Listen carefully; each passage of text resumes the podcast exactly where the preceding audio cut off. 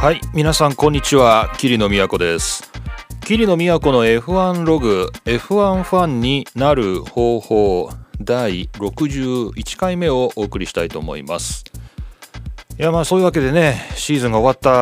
わけなんですけれども、えー、エフワン のにせんにじゅういちねんシーズンも、えー、全部終わりまして、まあなんというかね、まあいろいろなことがあったなという感じなんだよね。でえー、どうしましょうかね、えーまあ、今日はまずこのシーズンを締めくくるお便りということでね、一ついただいてますので、まあ、こちらをちょっとご紹介したいと思います。えー、こちら、えー、ふがさんいただきまして、ありがとうございます。えー、長い長い エフワン シーズンお疲れ様でした。お疲れ様でした。今シーズンも番組のおかげで エフワン のファン活を楽しめました。よかったですね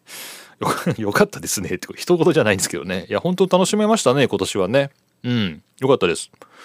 にせんにじゅういちねんの エフワン ですが、文字通り最後まで余すことなくレースを楽しめました。ただのファンですが、こんなに充実したシーズンを送れて幸せな気分です。うん、今年というよりもアブダビグランプリを見て、私は We Race as One を感じることがありました。おお、このキャンペーンの本来の使い方から逸脱しますが、 エフワン 村ドライバーが団結しレースを戦っていくという文字通りに言葉を受け取れば、クリーンなレースを作り上げるためにもこの標語が必要ではないかと思いました。なるほど。もちろんレースでダーティーな動きをしないというクリーンさを エフワン 側は求めたわけですが、レースが終わればノーサイドで称えることのできるハミルトン親子らの行動は非常にクリーンだったと思います。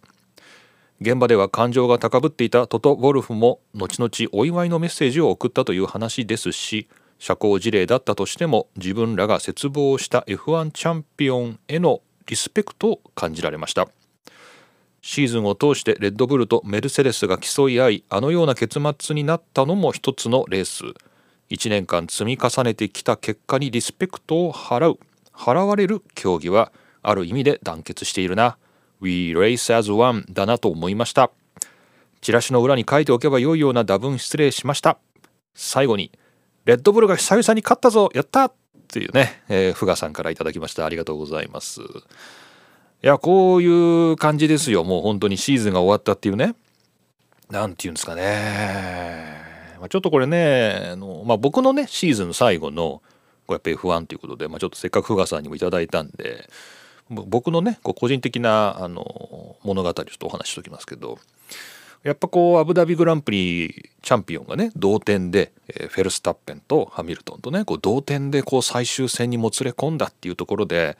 夜じゅうじから決勝アブダビグランプリねえ、これ下手したらスタート、ね、いっぷんでチャンピオンが決まるかもしれないっていう、まあ、そういう可能性もあったわけですから、まあ、これは起きてねこれ見なきゃいけないと。まあそういう気持ちはすごくあったんですけどね、やっぱり寝ちゃったんですよね。まあ、寝ちゃいましたね。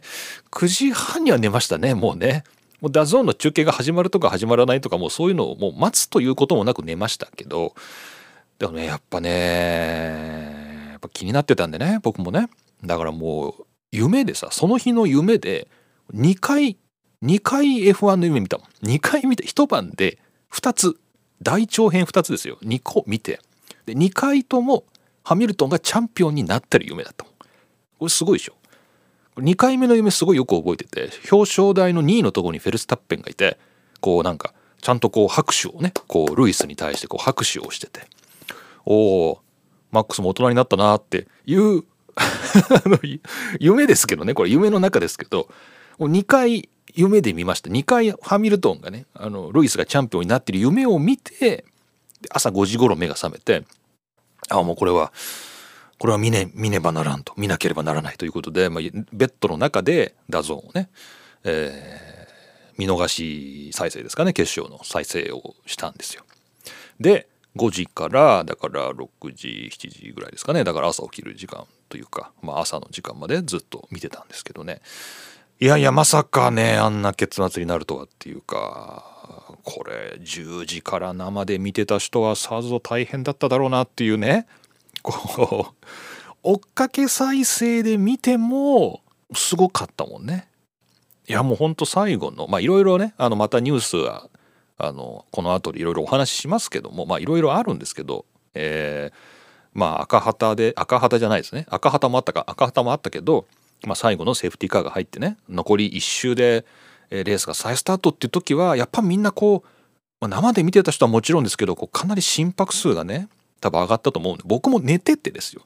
ベッドで横になって見てたけど、それでもしかも追っかけ再生ですけどね、もうもう歴史は決まっちゃってるやつなんですけど、まあ、全ての情報を封鎖して見てて、もうそれでも心拍数が上がりましたからね。こう別に僕がそこで緊張しようと緊張しなかろうとですね、歴史の結果は変わらないんですけれど、まあ、それでもこう盛り上がったっていうね、まあ、そんな感じでしたよ。ね、だから盛り上がったなと。なのでまああの、まあ、相変わらずあのなんていうんですか、あの見逃し配信で見たんですけど、まあ、考えようによっては僕は皆さんよりも今年の エフワン シーズンをそうですね、まあ、ななはちじかんは長く楽しめたんじゃないですかね。前向きに考えるとね、皆さんが決勝の結果をしてあーってなっている時にまだ僕寝てるわけですから、夢でしかも夢で見てますからね、さらにね夢でフェルスタッペンがにいになったとこ見てますから。まあそれをねこうさらに朝ね楽しめたっていうのはちょっと得した気分でしたね。はい、何の話だっていうことなんですけど、まあそんな感じでですね、まあ最終戦もマイペースで楽しみましたよ。ね、本当にマイペースでね楽しみました。だからこうフガさんがねこう、まあ、この番組のおかげでとまあ言ってくれたんですけど、まあ、ファン活あの楽しめたっていう、これ本当にありがたい話だなと思うんですけど、僕もねこのポッドキャストをやってることによってね楽しめた、今年は本当に、まあ、なんだろうなシーズン、まあ、そのものも、まあ、もしかしたらもういろいろ起伏があってね面白かったのかもしれないですけど、こうなんかこうポッドキャストっていうねこの番組とのこう距離の取り方っていうかね、こう僕のこうスタンスのあり方みたいなのがこうだんだん自分の中でこの番組始めて何年目かちょっと忘れましたけどさんねんめかよねんめぐらいですけど、まあ、なんかちょっとこう取れてきたかなという感じで、こう エフワン ともうまく付き合えたなと思ってます。はい、まあ、そんな感じでですね、えーまあ、最終戦アブダビグランプリが終わっての、えー、初めてのこの エフワン ログということで、皆さんもいろいろと今日は何をねこの清野さん喋るのかなというふうに思っている方もいるかもしれないですけどね、まあ、いつも通りですね、まあのんびりやっていこうかなと思います。はい、えー、お便りフガさんありがとうございました。シーズンオフもにしゅうかんにいっかいですかね、この番組今にしゅうかんにいっかいの配信でやってますけども、まあ、シーズンオフもやっていこうかなと思いますので、皆さん、えー、にせんにじゅういちねんシーズンをね振り返って、えー、どうだったっていうね、えー、ぜひ、えー、お便りいただければですね、こうして紹介して一緒ににせんにじゅういちねんを味わっていきたいと思います。というわけで、えー、今回も桐野都がお送りします エフワン ファンになる方法、えー、この後はニュースを、まあのんびりお話ししていこうと思います。よろしくお願いします。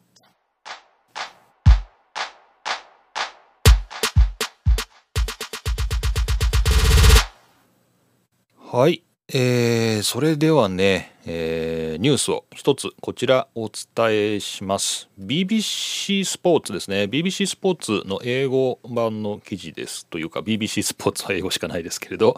えー、イギリスの ビービーシー スポーツで、えー、アンドリュー・ベンソンの書いている記事です。えー、Formula ワン Where Next Sport After Verstappen and Hamilton Title Drama という、えー、フェルスタッペンとハミルトンのチャンピオン争いのドラマがあった後、このスポーツはどうなるのかというですね、まあ、そういう考察というかね、えー、記事です。にせんにじゅういちねんのじゅうにがつじゅうさんにちに書かれたものです。えー、これはまあ文字通り、えー、アンドリュー・ベンソンがですね今年の最後のアブダビグランプリで、まあ、起きたことですよね。えーまあ、ハミルトンと、えー、フェルスタッペンがチャンピオン争いをしていて、で、まあ、最後の最後ですね、まあ、セーフティーカーが入ってね、えー、でまあ、ハミルトンはそのままステイしたんですよね。タイヤを変えなかったんですけど、ハミルトンはそのままでフェルスタッペンはタイヤを変えたと、ね、で、えー、そのセーフティーカーが再開するタイミングまでに、まあ、どの車をこう追い抜かせてですねこうポジションを戻させるかとか、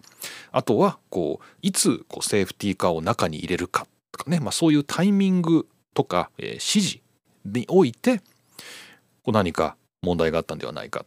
ていうね。で最後いっ周残してレースが再開されて、えーまあ、もう使い古されたタイヤのハミルトンはこう新しい比較的新しいフレッシュなタイヤを履いたフェルスタッペンにはね、まあ、かなわなかったというか、まあ、そんなようなことでまあチャンピオンが決まった。で、まあ、レース中の無線でも言ってましたけど、ハミルトンが、まあ、これは操作された結果だっていうね、あの、えー、もうあそこでつまりこうレースを再開させたということは、つまりこれはフェルスタッペンに勝たせるという意図があったんだみたいなね、まあ、そんなようなことを言ってましたし、えー、トト・ウォルフもですね、えー、No, Michael, it's not light みたいなこういうあの無線が流れてましたけど、No, Michael っていうね、あの、これマイケルこれはなんか正しくないっていうですね、まあ、そんなような無線が流れてたりしまして、まあ、メルセデス側からしたらこんなのありえないというね、まあ、そんなようなことがあったという、まあ、それを受けてですねそれを受けて、えー、これからね、えー、この エフワン っていうのは一体どうなっていくのかと What next っていうですね、まあ、それを、えー、ちょっと論じたというか整理したのがこの記事です。でこう非常に長い英語の記事で、えー、読み応えがあるんですけれども、まあ、この中でうーんそうですね、まあバーって今僕英語で見てますけど、結構ねあのなるほどというふうに思った点がみっつありましたんで、ちょっとそのみっつだけねちょっとご紹介して、まあ、ちょっと興味のある人はこれ元のやつ、まあ、英語ですけどね、まあなんか Google 翻訳とかに放り込めばねそれなりに読めると思いますんで、あのちょっと読んでみてほしいなと思います。で、えー、とみっつっていうのそのひとつめなんですけど、まあ、まずマイケル・マシーっていう人のこの最後のセーフティーカーを、まあ、いつこう引っ込めるかっていうね、まあ、そういう判断についてなんですけど、まあ、これはいろいろな立場によってねあの、まあ、レギュレーションの解釈という点でもまあ疑問の残ることだという、まあ、これはいろんなところで言われてますね。で、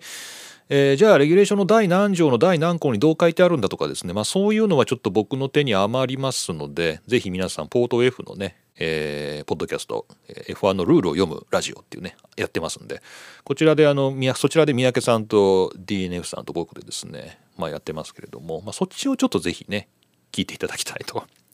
であのそこで出てる ディーエヌエフ さんがですねこのレース後に連続ツイートでねあのレギュレーションのここのコード、えー、ここはこうだとか、あとはまあスポーティングレギュレーションじゃなくてスポーティングコードの方のねもっと上位の、えー、ルールというか、まあ、取り決め、そこではまあこういうふうにあのレースディレクターに判断が委ねられているんだとかね、まあ、そういう検証をされてましたので、もしよかったらちょっとそっち見ていただきたいなと。で、まあ、そういう細かいところはいろいろあるんですけれども、僕がああこういうふうにみんな見てるのかと思ったのが、えー、にせんにじゅうねん去年ですね去年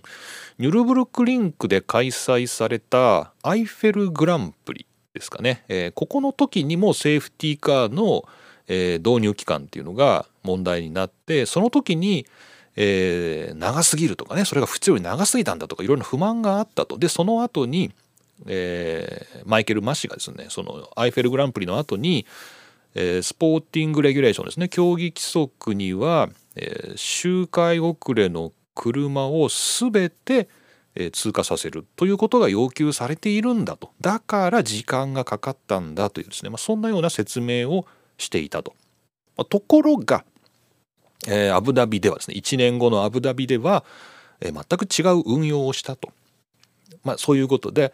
えーまあ、ちょっとどうなんだと、一貫性がないんじゃないかという声があると、まあ、なるほどねと。なあまあでもこの辺もねあのレースディレクターの裁量というのが認められているというふうに考えますと、まあ、必ずしも一貫性がないというわけではなさそうだというのがねちょっと僕が、えー、ディーエヌエフ さんのツイートを見てですね感じたことだったんですけれども、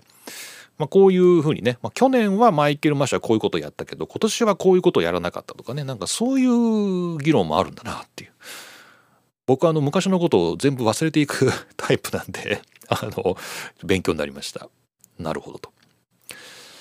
そしてですね、えー、とふたつめこの記事でなるほどなと思ったのが、えー、これはね面白かったんですけど、えーまあ、エフワン が、まあ、今回のハミルトンかフェルスタッペンか、まあ、どちらを勝たせるのかではないですけども、まあ、最後セーフティーカーをいつ引っ込めるのかっていうことに関してこう盛り上がる方を選んだんではないかというのも言われてますよね。えー、つまりえーまあ、ハミルトンはもうななかい勝ってるわけですからななかいチャンピオン取ってる中でこう新しくねフレッシュなにじゅうよんさいのフェルスタッペンに勝たせた方がこう エフワン 全体としては盛り上がるんではないかというね、えーまあ、そういう判断があったんじゃないかっ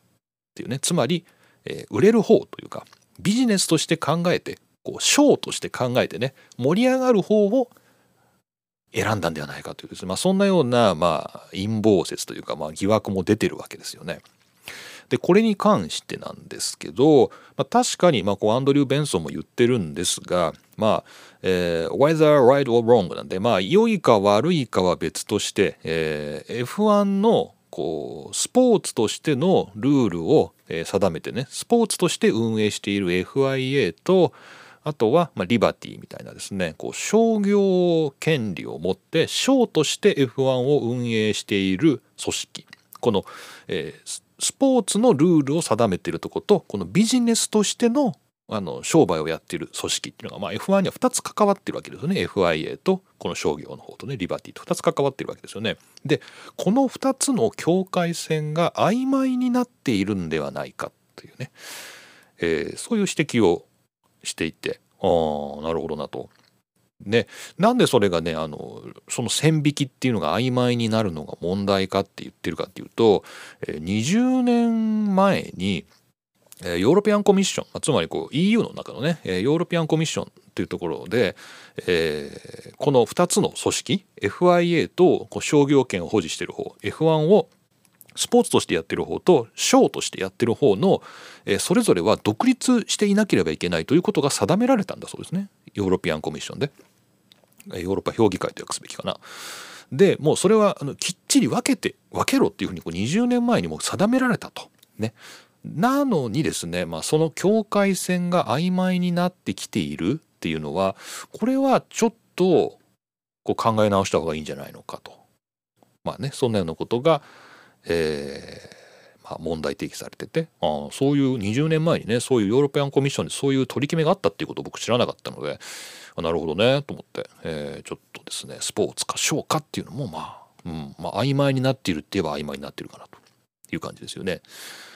で最後はですね、みんな大好きマイケル・マッシーなんですけど、まあこれ全部マッシーが悪いのかというですね、まあ、そういう問題提起がされてまして「Is it all Massey's fault?」ってね、全てマッシーの失敗なのかっていうですね、まあそれみっつめのとこなんですけど、まあ、ここで面白かったのがね、えー、チャーリー・ホワイティングっていうね、昔あの昔というかにせんじゅうきゅうねんの、えー、本当にオーストラリアのねシーズンが始まるだか始まらないだかっていう時にあの亡くなったですね、チャーリー・ホワイティングという人がいたんですけれども、みんなあのそのチャーリー・ホワイティングのこう後任がマイケル・マッシだと思ってるでしょっていうふうに書いてあるんですよ。え違うのと思ったんですけど、違うって書いてあるんですよね。チャーリー・ホワイティングという人が、まあ、エフワン のディレクターやってたんですけれども、その人が持ってた責任っていうか、その人の役割のマイケル・マッシっていうのはごく一部しか持ってないと。そんなこと僕知らなかったですけど、こうだからみんなチャーリーの時はどうどう、チャーリーだったらとかね、そういうこと言うんだけど、あのそもそもですよ、チャーリー・ホワイティングが持っていた役割っていうもののマイケル・マッシはごく一部しか持ってないとっていうね。でじゃあそのチャーリー・ホワイティングが持ってた他の 役, 役目っていうのは今誰が持ってるかっていうと、持ってないっていうんですよね。こう エフワンのこう全体がこう運営がこううまく エフアイエー によってなされているかということを監督する人がいないいなかったっていうんですよ、今まで、このチャーリー・ホワイティング以降ね。なので、えー、エフアイエー はですね、今週と言ってるんで、まあこの記事じゅうにがつじゅうさんにちですから、まあ、先週ですかね、先週 エフアイエー は新しく、えー、現在の、えー、誰だこれは、えーピーター・バイヤーですかね。ピーター・バイエルと読むのかな。ピーター・バイヤー。ピーター・バイヤーというですね、今は、えー、セクレタリー・ジェネラル・フォー・モータースポーツなんで、まあ、事務局長かな。モータースポーツ、エフアイエー のモータースポーツ事務局長のピーター・バイヤーという人を新しく エフワン のエグゼクティブ・ダイレクターという職を作って、そこに任命したと。ピーター・バイヤーという人ね。で、これが、あのー、まあ、マイケル・マッシが持ってる権利で、 さ, さらにこの今までそれまではこうチャーリー・ホワイティングが持ってたものをこう引き継ぐ。でこのピーター・バイヤーとマイケル・マッシが揃ってやっとふたりでチャーリー・ホワイティングが持ってた役割を果たせるみたいな、なんかこういう役割を作ったと。まあ、これはあんまりこうニュースで報じられてないなという感じがしますけれども、まあ、これもまあアブダビ以降に エフアイエー が動いたことだと。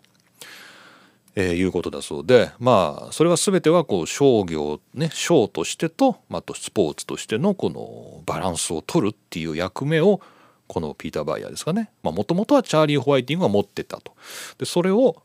引き継ぐ人として新しく任命したよと。ただまあこれが今後どうなっていくかっていうのはちょっとわからないよねと、えー、いうことだそうです。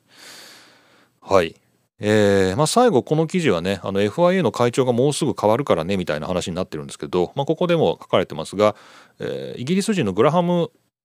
グラグレアムかなグレアムストーカーグレアムストーカーと、えー、モハメド・ビン・スレイエムですかね、どう読むんだとかちょっと忘れましたけども、えーまあ、このふたりの、えーまあ、争いだったわけですけど、まあ結果としてはストーカーさんじゃないですよね、えー、グレアム・ストーカーじゃないですよね、えー、スレイヤムビン・スレイヤムさんですかね、まあ、こちらになったということだと思いますけれども、えーまあ、エフアイエー のですね、まあ、これからどうなっていくのかっていうのは、まあ、最重要課題として新しい エフアイエー の会長に引き継がれるだろうということがまあ書かれていました。はい、ということで。えーまあ、これアンドリュー・ベンソンのじゅうにがつじゅうさんにちの記事でしたが、まあ、いくつかね、あのーまあ、知らないことというか、まあ、考えるべきことが書いてあったなと、まあ、もう一回まとめますと、ひとつめはこのレースダイレクターのこのルールのこう適用する一貫性みたいなものね、まあ、それがこう本当にこう文字通りですね、こうルールに書かれていることを、えーそのままやることだけが一貫性なのか、まあ、それともスポーティングコードとかね、レギュレーションよりさらに上のこうレースダイレクターに与えられた権限としてもうちょっとこう自由な裁量があるのかっていう、ここは、まあえーまあ、議論の余地があるんだなと。で、えー、ふたつめがこう商業と、まあ、スポーツですよね、ビジネスと商、どっちのこうどうバランスを取るかっていうよりも、このふたつはそもそもこうしっかりこう独立してなければいけないと、それぞれね。えー、癒着しててはいけないし、一体化しててもいけないと、まあ、これは独立してなきゃいけないんだっていうのが大前提であるということで、みっつめが、えー、チャーリー・ホワイティング亡き後、えー、マイケル・マ氏はその全権利を、まあ、全役職を引き継いだのではなくて、まあ、その中の本当にごく一部だけレースの、まあ、運, 運用というかね、まあ、そこだけで、その残りの部分、他の残りのこう エフアイエー と エフワン のこう運営をこううまくやるという。そこの役職は今までなかったと、チャーリー・ホワイティング以降で、その役職はまあ早速アブダビ以降ですかね、新しい人が任命されたよという、まあ、そんなような話で、えー、まあいろいろと変わっていくんだろうなっていうことを思わせる記事でしたね。はい、そんな感じで、まあ、なかなか日本語でちょっと読まないような内容だったので面白かったんでちょっと紹介してみました。とはいえ、まあ、まだまだこの記事もっちゃ長くてですね、今適当に僕がみっつ拾ってだけなんですけれども、まあ、もし興味があれば皆さんこの ビービーシー の、えー、アンドリュー・ベンソンの記事読んでみてください。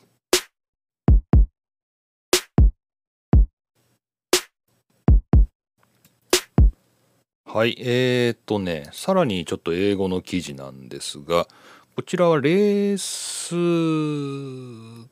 .com ですね。ザ・レース .com のにせんにじゅういちねんじゅうにがつじゅうごにち、エド・ストローの記事なんですが、Four other エフワン drivers hurt by controversial Abu Dhabi restart という、アブダビのリスタート、この議論されているアブダビのリスタートで、えー、他にもよにんのドライバーがですね、えー、デメリットというか、まあ、傷ついたというね、デメリットがあったよっていうので、えー、まあ、最後の、えーえっとセーフティーカーですね、セーフティーカー、アブダビの終盤、もう終盤の終盤、最後の最後のセーフティーカーで、えー、他にもね、あのみんなね、このフェルスタッペンとね、あのハミルトンのことばっかり言ってるけど、まあ、他にもよにんね、あのこの、えー、セーフティーカーによって不利益を被った人がいるよっていうね、まあ、そんな記事で、なるほどと思ったのでちょっとご紹介します。で、えー、この最後の、えー、いっ周を残して、えー、再スタートされた時によにんのドライバーがえー、チャンスをね、あのもらえなかった、十分なチャンスをもらえなかったと、えー、されてます。でそのひとりがまずカルロス・サインツですね、えー、サインツさんいになったじゃないかということだったんですけれども、えー、このサインツはえー、っと何て書いてあるかって言いますと、えー、っとなんかちょっと僕もそのえー、っとその当時の隊列なんていうのはちょっと僕もね、あの心拍数は上がってたんですけどちゃんとよくチェックしてなかったんで、もう一回レース見ないと分かんないんだけど、えー、サインツはダニエル・リカルドとランス・ストロールの後ろにいたと、さんいなんだけども、まあ、前にえー、フェルスタッペンとハミルトンがいて、でさらににだい挟んでってことなのかな、にだい挟んでその後ろにカルロス・サインツという状況で再スタートされてしまったということで、えー、もしかしたらサインツはハミルトンにアタックできたかもしれないと、だからにいになれたかもしれないと、そういうチャンスがあったかもしれないけども、あのその機会を奪われてしまったということで、えー、カルロス・サインツは損をしたんじゃないかということですよね。でまあ、ただということで、まあ、サインツはじゅうきゅうしゅうめに変えたタイヤ、ハードタイヤですかねを履いてたので、まあ、まあまあ順位が上げられたともちょっと考えにくいんだけれども、まあ、それとこれとは別ですよねとね、えーまあ、できたかどうかは分かんないけど、そのできるという可能性が奪われたっていうのは問題ですよねっていうので、まあ、サインツもちょっと、えー、まあ不満が生じたんじゃないかと。これひとりめですね。で他さんにん、今出てきたあのなんでですね、そのハミルトンの後ろに、えー、ふたりですよね、ダニエル・リカルドとランス・ストロールがいたのかという話なんだけど、この人たちは本当は前に行ってるはずだったんですね。で、えー、残りのさんにんっていうのはこのさんにんです。リカルドとストロールとあとミック・シューマッハですね。このさんにんは、えー、セーフティーカーが入ってた時にタイヤを交換してじゅうにい、じゅうさんい、じゅうよんいという順位で再スタートを切ることになるんですけれども、えー、なないからじゅういちいまではラップをなんていうのこうだから前に行かせてこう隊列を整えさせたんですけれども、このじゅうにい、じゅうさんい、じゅうよんいのこのリカルド、ストロール、ミック・シューマッハ、このさんにんはそのチャンスが与えられなかったと。本当は前に行かせられるはずなんだけど、それ行かせられなかったんですね、その指示として。なのでリカルドとストロールとシューマッハのさんにんは、えー、ニュータイヤで新しいタイヤでもし隊列が整って後ろからだったら、まあ、もしかしたらこうポイント圏内まで入るぐらいの、えー、チャンスがあったかもしれないけれども、まあ、絶対に追いつけないわけですよね、もうね。あといっ周で、まあ、ほぼラップダウンされているような状況で、えー、トップに追いつくなんてトップ、トップを抜いていって追いついてくることできないので、えー、まあ最後までチャンスがなかったと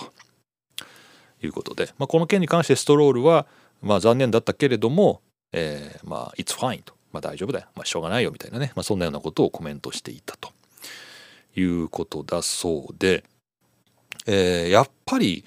なんか僕もちょっとレースをあのいっかい見ただけなんだけど、相当最後のセーフティーカーの時って混乱してたんですね。じゃあね、だから誰が前に行っていいとか行っちゃいけないとかそういうのもかなり、えー、なんだ誰がどういうふうに決めたのかっていうのは、まあ、マイケル・マシンのところで決めたのかもしれないですけども、えー、ちょっとあやふやだねっていう、まあ、そりゃトト・ウォルフも怒るかなみたいなあの、まあ、感じは受けるけどね。うーんまあちょっとね、うん、そういうことになってたとは知らなかったなっていう感じですよね。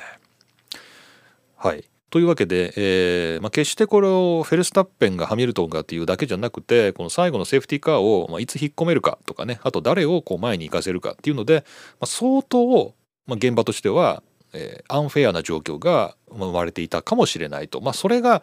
意図されたものかどうかというのはまあ別としてですね。まあ意図はされてないと思うけどね、なんかね、僕はね、さっきあのビジネスとしても盛り上がる方がどうのこうのみたいな話ありましたけど、まあ、仮にマイケル・マシだったとしてです、僕がマイケル・マシだったとして、まあ、最後ね残りさん周に周いち周っていう風にこう確実にこうカウントダウンされていく中で、なんていうの、ものすごい頭を回転させてあの賢くこっちの方が得だって言ってですね、あの選ぶ自信は全くないです。まあもちろんマイケル・マシはもっと頭が良くてね、そういうことができるかもしれないっていう話はあるけど、多分できないですよあの人ね。多分できないので、もう本当に慌ててやっちゃったんじゃないかなとか、まあそういう感触を得てますけど、まああのまあ、まあ結果としてはあまりうまくいかなかったっていうところなのかな。でもまあ最後レースいっ周残してね、そのままセーフティーカーのまま終わるっていうわけにもいかないという判断は絶対あったと思うので、まあ、レースさせたということだと思うんですけれども、まあそこで、えー、そのチャンスが奪われた人というのが、まあ、もしかしたらハミルトンもそうだったかもしれないですけれども、えー、他にもよにんですね、サインツとリカルドとストロールとミックですね、このよめいはやっぱりセーフティーカーで損をしたということだそうです。で、えー、まあちょっと中継中はね、あの角田がよんいになったっていうこともあんまり触れられてなかったですけれども、あれもね、あのまあすごかったですけども、あれはどうなんですかね、えーまあ、サインツに追いつけたとか追いつけなかったとかそういう話が出てましたけれども、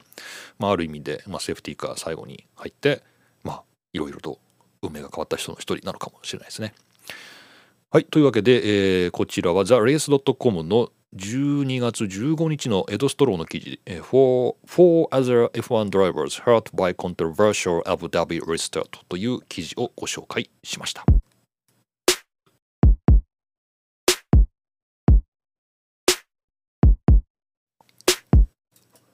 はい、えー、そしてまあまあなんですかね、もうアブダビのね最後の終盤の話はいいだろうって気がしますけれども、やっぱこうニコラス・ラティフィですよね、あのニックの話をねあのしとかないといけないなということで、えー、ちょっとこちらの記事をご紹介したいと思います。こちらモータースポーツ .com の日本語版にありますジョナサン・ノーブルの記事です。幻滅するハミルトンが今季限りでやめたら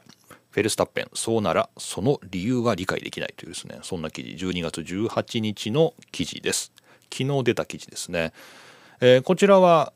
まあいっしゅうかんほど経ってということなんですけど、えー、フェルスタッペンが、えーまあ、ハミルトンのね今後について、まあ、ちょっと触れた、まあ、そういう記事なんですけれども、まあ、ぜひ、えーまあ、なんかハミルトンがもしかしたら来年レースをしないかもしれないという憶測、まあ、つまりもう エフワン というスポーツにまあ見切りをつけてしまうというかね、もうこんなまあアンフェアな状況だったらもうやらないんだっていうふうに言ってしまうんじゃないかというような、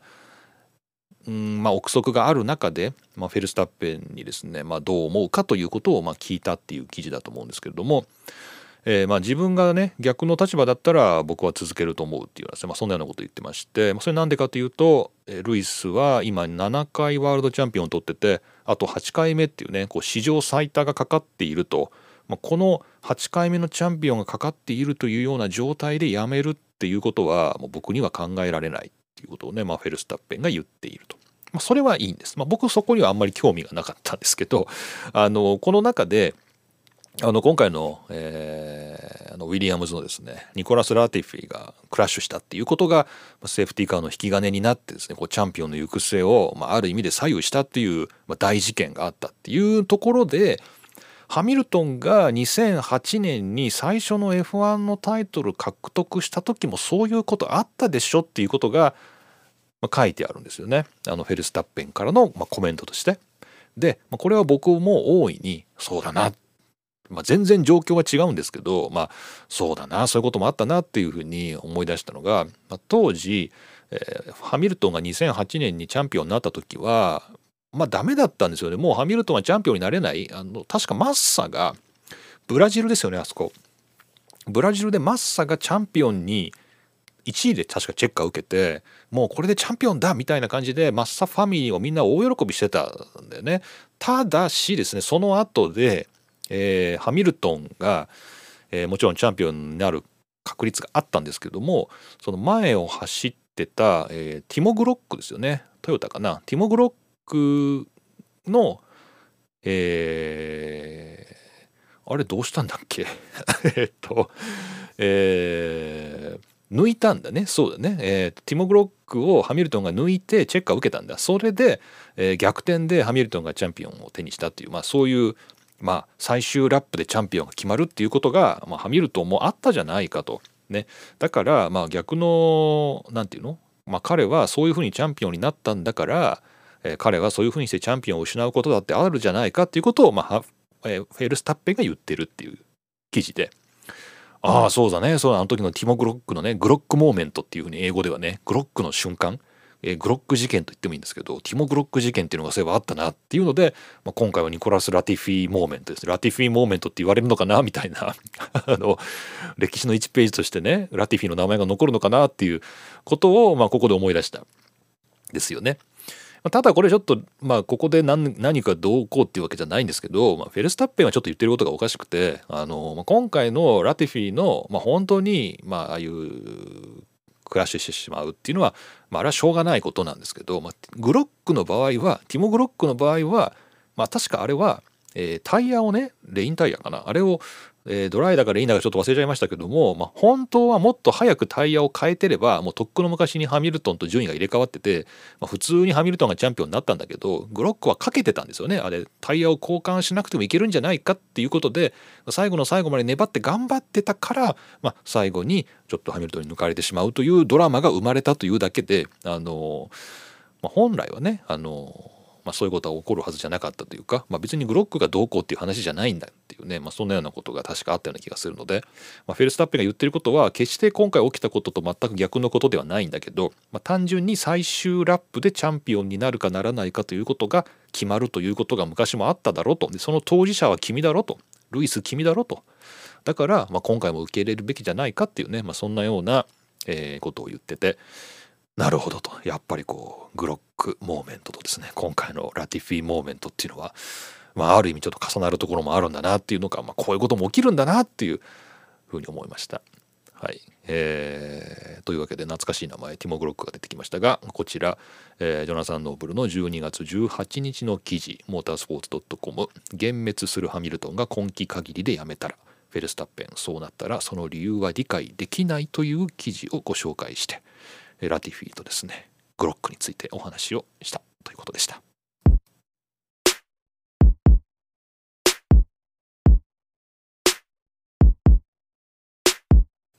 はい、えー、っとねこの、まあ、アブダビのねあの最終の最終のセーフティーカーの話はもういいかなということで、えー、ちょっとですね毛色の違ったニュースなんですが、これメルセデスに関するニュースです。オートスポーツウェブのじゅうにがつここのかの記事です。メルセデス エフワン 非難を受けたキングスパン社とのパートナーシップ契約を解消というですね、えー、そういう記事です。えー、これはねサウジアラビアグランプリで、えー、メルセデスのマシーンに新しく貼られたロゴがありまして、えー、メルセデスが新しくスポンサー契約をね、えー、獲得して、その新しい企業のロゴがメルセデスの、えー、あれはノーズの横側ですねに、まあ、ちっちゃいんですけどキングスパンっていうねキングスパンという会社のロゴが貼られたんですがですね、これがイギリスで大問題になって、結果としてメルセデスはこのキングスパンという会社とのパートナーシップ契約、まあ、つまりスポンサーシップ契約のことだと思うんだけど、まあ、これを、えー、取りやめたという、ね、新しいスポンサーをゲットしたんだけどそれを諦めたというですね、そういうニュースです。まあ、そんだけ聞けばそういうそんだけの話かというふうに思うかもしれないんだけど、あ今ね エフワン でこう例えばこうスポンサーとしてつく企業と、まあ、そのチームの関係みたいなのっていうのが エフワン ではこういうクリーンさっていうかこう社会的責任みたいなのをこうチームは負ってるんだなっていうことが、まあ何て言うの感じられる記事だったのでちょっとご紹介します。これちょっと、えー、経緯を説明しますが、こうメルセデスの エフワン のチームが、えー、この契約したキングスパンという会社は、えー、断熱材のね住宅の断熱材の企業で、えー、アイルランドのね会社のようです。まあ、イギリスのお隣ですね。で、えー、このキングスパンという会社とメルセデスが契約をしたことでロゴが貼られたんですけど、まあ、これ自体が問題視されたイギリスで問題視されたのはなぜかというと、このキングスパンという会社の断熱材が、えー、大きな火災事故を起こしてたくさんの死者を出したことと関係があるんじゃないかっ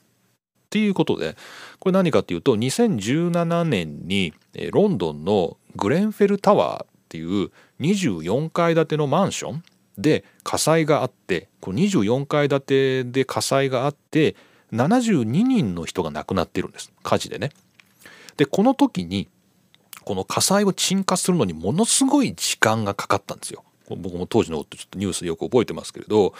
で結果としてこの炎が消えるまでにものすごい時間がかかってななじゅうににんも亡くなったと。でこれはこの断熱材として使われていたキングスパンの、えー、計じゅうごっていうですね、えー、型番の断熱材、これが、えー、結果としてこうななじゅうににんの命を奪ったものじゃないのか、悲劇の原因なんじゃないのかっ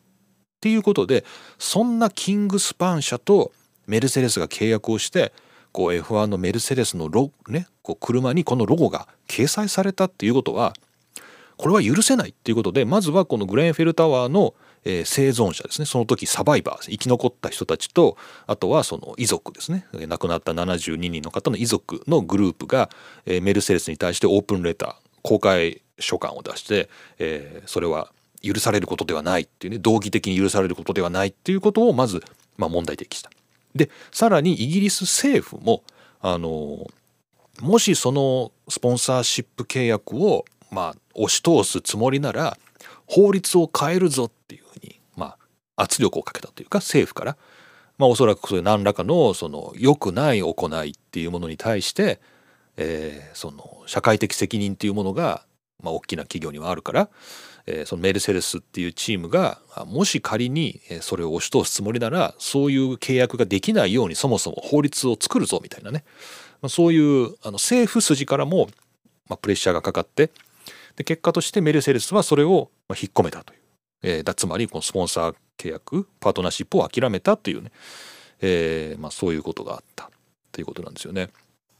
で、まあ、この記事なんですけど、まあ、オートスポーツの方は、まあ、それ今僕すごい詳しかったんですけどあのこの、えー、断熱材の型番とかまで全部分かってたのはなんでかっていうとこれはあの僕のですね最近また読み始めた ジーピー レーシングというイギリスの雑誌のね、えー、昔 エフワン レーシングというあの雑誌だったんですけど、まあ、それが今 ジーピー レーシンググランプリレーシングという雑誌名に変わって、えー、継続してるんだけどそれをまた定期購読を始めたんですよじゅうにがつごうから。でこれいちがつごうですねにせんにじゅうにねんのいちがつごうのじゅうはちページに「New Milk Sponsor Sparks Controversy」という新しいメルセデスのスポンサーが、えー、議論を呼んでいるというねあのそういう記事がありましてその中であの詳しく書かれていたからねあの、まあ、ちょっと、まあ、詳しかったという感じです。でまあ、この中の記事でも書いてあるんですけど、まあ、実際にはですよこのキングスパン社の、えー、断熱材というのは、えー、ごパーセント ですねこのグレンフェルタワーで使われていたものの ごパーセント に過ぎないとかえーまあ、要するにメインの素材ではなくて、まあ、それを補うために使われていただけに過ぎないというような、まあ、実際のところの、えー、数字上としては、まあ、ごパーセント あったかどうかぐらいで残りの きゅうじゅうごパーセント ですねそのグレンフェルタワーという火災で燃えたものの、まあ、燃えていった断熱材の、まあ、実際のところ大多数はこのキングスパン社のものではなかったということがあるんだけどでにもかかわらず、えー、その事故にせんじゅうななねんのこの火災事故の後のにせんにじゅうねんにこのキングスパン社は自社の製品がクリアしているとしていた火災のテスト耐火テストかな耐火テストの結果を引っ込めたというんですね。だからにせんごねんから、えー、我が社その会社はこのファイヤーテストこの耐火テストに合格していますという結果を誇っていたのにそれを引っ込めたっていうことであのまあ、叩かれていたと、ね、だからやっぱりキングスパン社が悪かったんじゃないかっていうねあの何か後ろめたいことがあるんじゃないかということで、えーまあ、問題視されていたという中でのこのメルセデスのスポンサーシップで、まあ、これは問題とされましたよっていうね、まあ、そのようなことがこの ジーピー レーシングの記事にも書かれていました。まあ、というわけで、まあ、これはごくごく一つの例でしかないんですけどあまあこれぐらいね要するにこう社会的クリーンさというか、まあ、エフワン チームに求められてるということがねあの、まあ、ますますこう明らかになった一件みたいな感じですよね。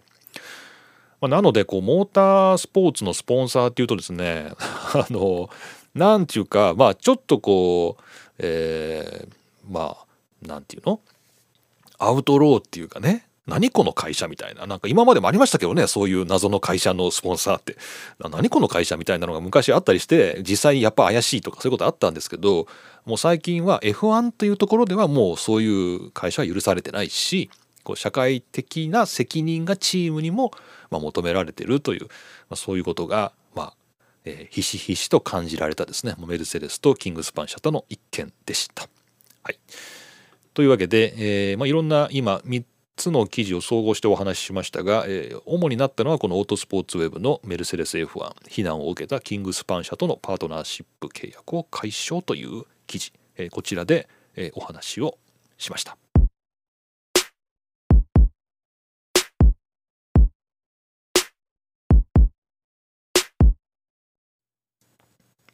はい、お便りのコーナーです。 エフワン ログ宛てのお便りは番組ホームページから専用フォームでお送りいただくほか、ツイッターでキリノ宛てですね、えー、キリノはアットマーク ディーアール キリノ、ドクターキリノ、こちらのアカウントにダイレクトメッセージを送っていただいたり、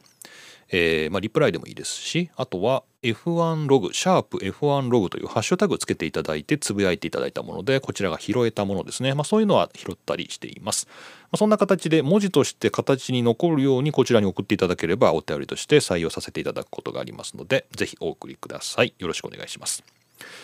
先ほど冒頭でフガさんのお便り紹介しましたが、他ですね、じゅういちがつの半ばから末にかけていただいたお便りふたつありますので、こちらをちょっと時間が経ってしまって申し訳ないんですけれども、ご紹介したいと思います。よろしくお願いします。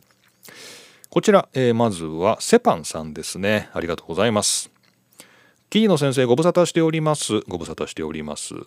いつかおすすめいただいたマイケル・サンデル氏のタイラニー・オブ・メリット、あ、これね、えー、っとなんだっけ、日本語の署名が、えー、マイケル・サンデルの実力も運のうち能力主義は正義かっていうですね、あの本を、えーまあ、なんかここでご紹介したかな、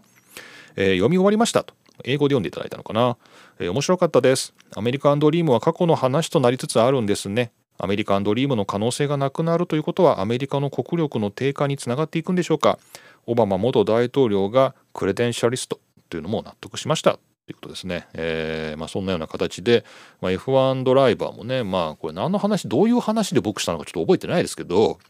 あの、まあ、実力主義能力、あ、そうかそうか、セパンさんから教えてもらったアメリカのポッドキャストで、えー、この エフワン は、えー、能力主義からかけ離れた世界だみたいな話がされてたと、そんなような話で僕がでも能力主義だってもう嘘でしょみたいな、こうマイケル・サンデルがこんなこと言ってたんだけどみたいな、なんかそんなような話をしたんだね。そうだね、えーまあ、そんなことで、えーまあ、この本を読んでいただいたと。で、えー、似たようなテーマで「エクセレント・シープ」という本も読んだんですが、こちらも面白かったです。リベラルアーツ教育の重要さが語られていますと。ほうほうほう。アメリカの教育費のインフレは学生の将来のオプションを狭めている。例えばアイビーリーグを出たら医者、弁護士、コンサルかバンカーになる、銀行員になるしか金銭的に割りが合わないので、というようなことで、まさにそうだと思いましたと。なるほど。えポッドキャストの研究の方も楽しんでいます。お、ありがとうございます。最近子供が生まれたので、おお、子供をあやしながら聞ける耳のメディアは重宝しています。またアップデート楽しみにしてますということで、えー、いつもありがとうございます。セパンさんからお便りいただきました。ありがとうございます。なるほどね。なんかあれだよね、こう多分これ英語でね読まれてんだと思うんですけど、僕もなんか久しぶりに英語の本読もうかななとかいいな。そうそう、 ジーピー レーシングね、イギリスの ジーピー レーシングも、まあ、英語の本といえば英語の本なんですけど、まあ、この雑誌を定期購読を、えー、ついこの前から再開しまして、えーと年間いくらだったかな、年間ななせんごひゃくえんかな、えー、年間ななせんごひゃくえんでじゅうにさつイギリスから紙の本を送ってくるのと、あとはこうウェブというか iOS のアプリですね、 iOS のアプリで電子版が読めるっていう、このふたつセットで年間ななせんごひゃくえん、ね、送料込み、これは結構安いなと思って、えー、紙の方はね、まあ、来たら裁断してスキャンしとけば、まあ、アーカイブとして残せるし、まあ、届く前からまあ電子版で読めるし、まあ、これでいいかなと思って、えー、頼んでみたんだけど、まあ、結構やっぱね面白いですね、英語でねこういう雑誌読むのもね。なので本も久しぶりに読みたいなと、このセパンさんのお便りを受けてですね、こうなんとなく Amazon をフラフラしてたんですけど、まあそうですね、まあ、エフワン 絡みで、まあ、ちょっと目に留まったのがこう、まあ、エフワン じゃなくてもいいんですけど、うーん、まあ、また エスエフ とか読めばいいんですけど英語で、えーまあ、気になったのがこのエイドリアン・ニューウェイのエイドリアン・ニューイの「How to build a car」っていうですね、どうやって車を作るかという、まあ、これあの日本語にもう訳されてますけどね、日本語に訳されて出てますけど、なんかこれ英語で読んでみたいなっていうふうにちょっと思った。安いです今ね、えー、せんごひゃくえん、よんせんえんする本が今せんごひゃくえんの期間限定キャンペーンになってますので、これ今 Kindle 版買うと安いなとあのあとオーディブルのオーディオブックにもなってるんで、まあもしねセッパンさんも耳で聞くってなったらこの「How to Build a Car」っていうねこのエイドリアン・ニューイの伝記なんかどうかっていうふうにねちょっと思ったりもしたんですが、まあそれは人に勧めるかどうかともかく、まあ、自分でちょっと読んでみようかな、安いなせんごひゃくえんっていうふうにちょっと目に留まりました。これどうなんでしょうね。まあ翻訳出てますけどね翻訳出てますけど翻訳版の電子書籍がなくてね、あれむっちゃ分厚い本になってるんですよね。電子版出たら買うんだけど。はい、というわけで、えー、僕はこの、まあ、エイドリアン・ニューイ読んでもいいなというふうに思ったけど、まあどうなんだろうね。まあ、こちらのエクセレントシープもいいなと思いますが、またちょっとじゃあ何かお互い読んだら報告しましょうということで、えー、セパンさんどうもありがとうございました。さて、そしてこちらもお待たせしましたね。えー、じゅういちがつにじゅうくにちにいただいたものです。栗ごはんさんですね。ありがとうございます。桐野さんこんにちは。こんにちは。東京都在住栗ごはんと申します。こんにちは。街でたまたま エフワン を身近に感じる出来事があったのでお便りします、うん、先日車を運転していたところある小学校が目に入ってきました。ほうほう。その小学校の校庭のフェンスには角田選手が乗るアルファタオリの車の大きな写真とグランプリごとの順位が掲げられていました。ほう。近くに大きなサーキットがあるわけではないのにどうしてかと思いましたが、えー、そこは神奈川県相模原市。そうか、角田選手の出身地だったんですと。あー、なるほどね。角田少年もこの小学校の辺りを歩いていたのかなと想像したり、角田選手をきっかけに エフワン に興味を持つ子がいるかと思うとなんだか嬉しい気持ちになりました、えー、相模原の人々の応援を追い風にして角田選手がますます活躍されることを願っていますということで、えー、栗ごはんさんどうもありがとうございました。いやまさにこのね相模原の応援がとかですね栗ごはんさんのお便りがというわけじゃないにせよですね角田がね最後活躍しましてよかったですよね。本当にねよんいにね入ってなんていうかね盛り上がってましたよ。あの英語圏のポッドキャストもねあののどれ聞いてたのかなえー、っと最近聞き始めたね英語のポッドキャストもいっこあってねえー、っと今ちょっと iPhone 見てますけどどれだったっけちょっとパトラックトークか、えー、トラックトークっていうこれ本当に、えー、多分素人が集まって本当にただ喋ってるだけのやつだと思うんですけど、まあ、その中で、えー、このアブダビのベストドライバーは誰かみたいなね、えー、そんなようなことを、まあ、よにんかさんにんぐらいのね参加者でワイワイ喋ってたんですけど、まあ、その中でこの多分メインパーソナリティをしてる人かなちょっとまだ誰がどれだか分かんないんですけど聞き始めたばっかりで、えー、角田だと言ってましたね。角田が一番だったっていうふうにね言ってましたし、えー、っとこれはデーモンヒルがやってる方ですね。デーモンヒルがやってる方は エフワン ネーションか。これ公式のポッドキャストですけども、まあ、こちらでも、えー、最後アブダビの回最新のやつですね聞きましたが、えー、角田について非常に多くの時間を割いて盛り上がってましたね。はい、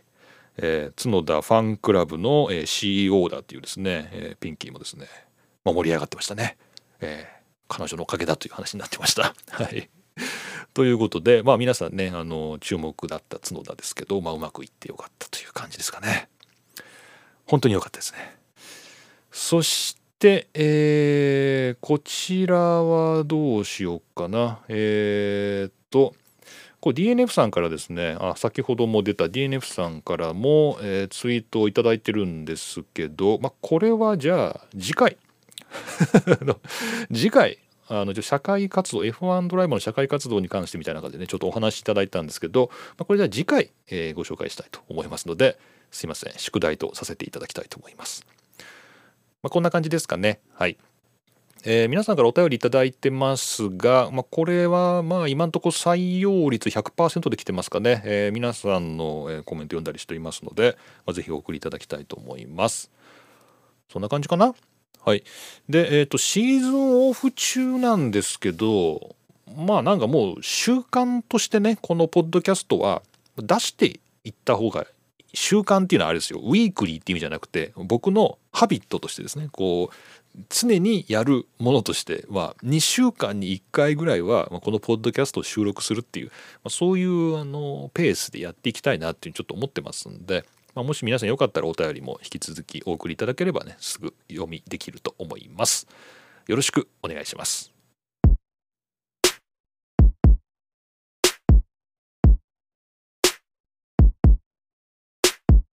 はい、というわけで、えー、今回も何一つ盛り上がることなくチェッカーを迎えました。桐野都の エフワン ログ エフワン ファンになる方法だいろくじゅういちかいお送りしました。さあ、まあシーズンも終わったしね、まあなんか、えー、カレンダーのことなんかもすっかり忘れてましたけれども、来年いつ始まるかっていうのちょっと気が早い上にちょっと気がめいるところもありますけれども、えー、来年いつやるのみたいなのもちょっと見ときますかね、えー、来年いつやるのと思ったらもう、あ、そうか エフワン のカレンダー確定したんですね。にせんにじゅうにねんがあの地獄のさんれんせんみたいな超過密スケジュールで確定したんですね。これにじゅうさんせん確定したんで、このフォーミュラワンドットコムですね、フォーミュラワンドットコムのスケジュールももはやにせんにじゅうにねんになってますね。気が早いですね。で、えーと、えー、バーレーンからバーレーンからなんですね。バーレーンが、えー、さんがつのにじゅう開幕ですか、さんがつのじゅうはちにちからにじゅうにち、決勝がにじゅうにち、さんがつはつか開幕でバーレーン、その後サウジアラビア、オーストラリア、イタリア、アメリカアメリカ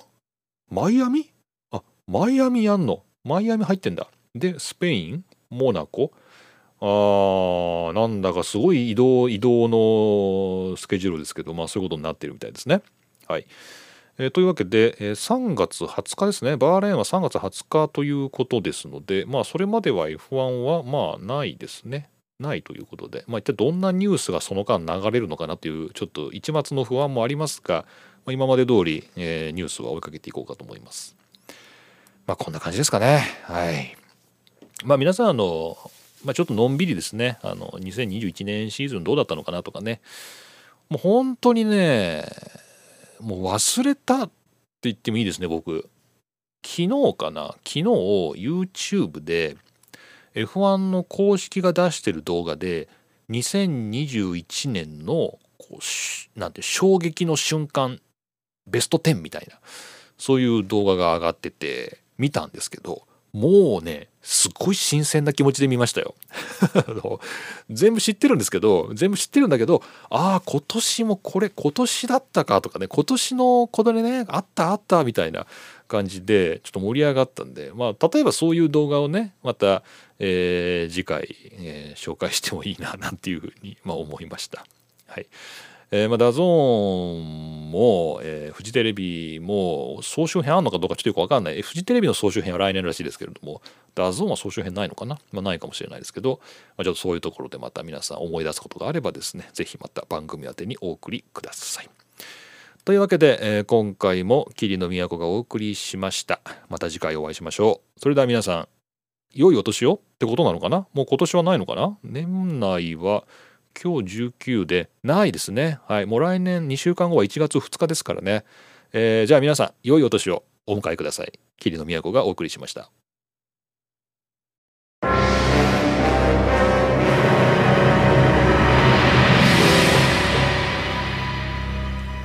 いやいやいやいやいやいや、どうしたんですかこの年末にね、はい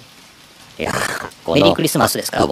メリークリスマス。そう。メリークリスマス。墓場からメリークリスマス。墓場からメリークリスマス。いや、もうこの年末にチャーリーホワイティングですよ。え、なんかあったんですか？いや、チャーリーの亡霊が、はい。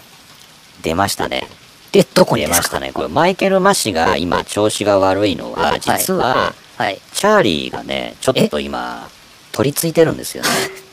現世に。そうなんですよ。出張中ですか、今。意外と知られてないんですけど、はあ、チャーリーが取り付いてますね、今。マイケル・マシに取り付いてるんですか？今やられてると思います。いやでもマイケル・マシずっとじゃないですか？あのえこれ最近の話じゃないと思うんですけど、あ、うん、あだからこれもしかしてずっとこれあれですか？呪いかなんかですか？そう取り付いてるチャーリーがずっと。ずっと呪ってる、呪いの言葉をかけ続けてる。お祓いとかした方がいいですかね。払うっていうか。お祓いじゃないんだ。そういうもんじゃなくて。やっぱ、怨念が、チャーリーの仕事を、怨念みたいなものを受ける役職がいないんですね、今や。わしの全てが。そういう人を作ればいいってこと？そう。その、チャーリーの言霊を受ける人作ってほしいのよ。あ、それで気が済むと。チャーリーの気が済むようにしてやると。エフアイエー がね。じゃあ今後あれですね、エフアイエー に動きがあったら、その、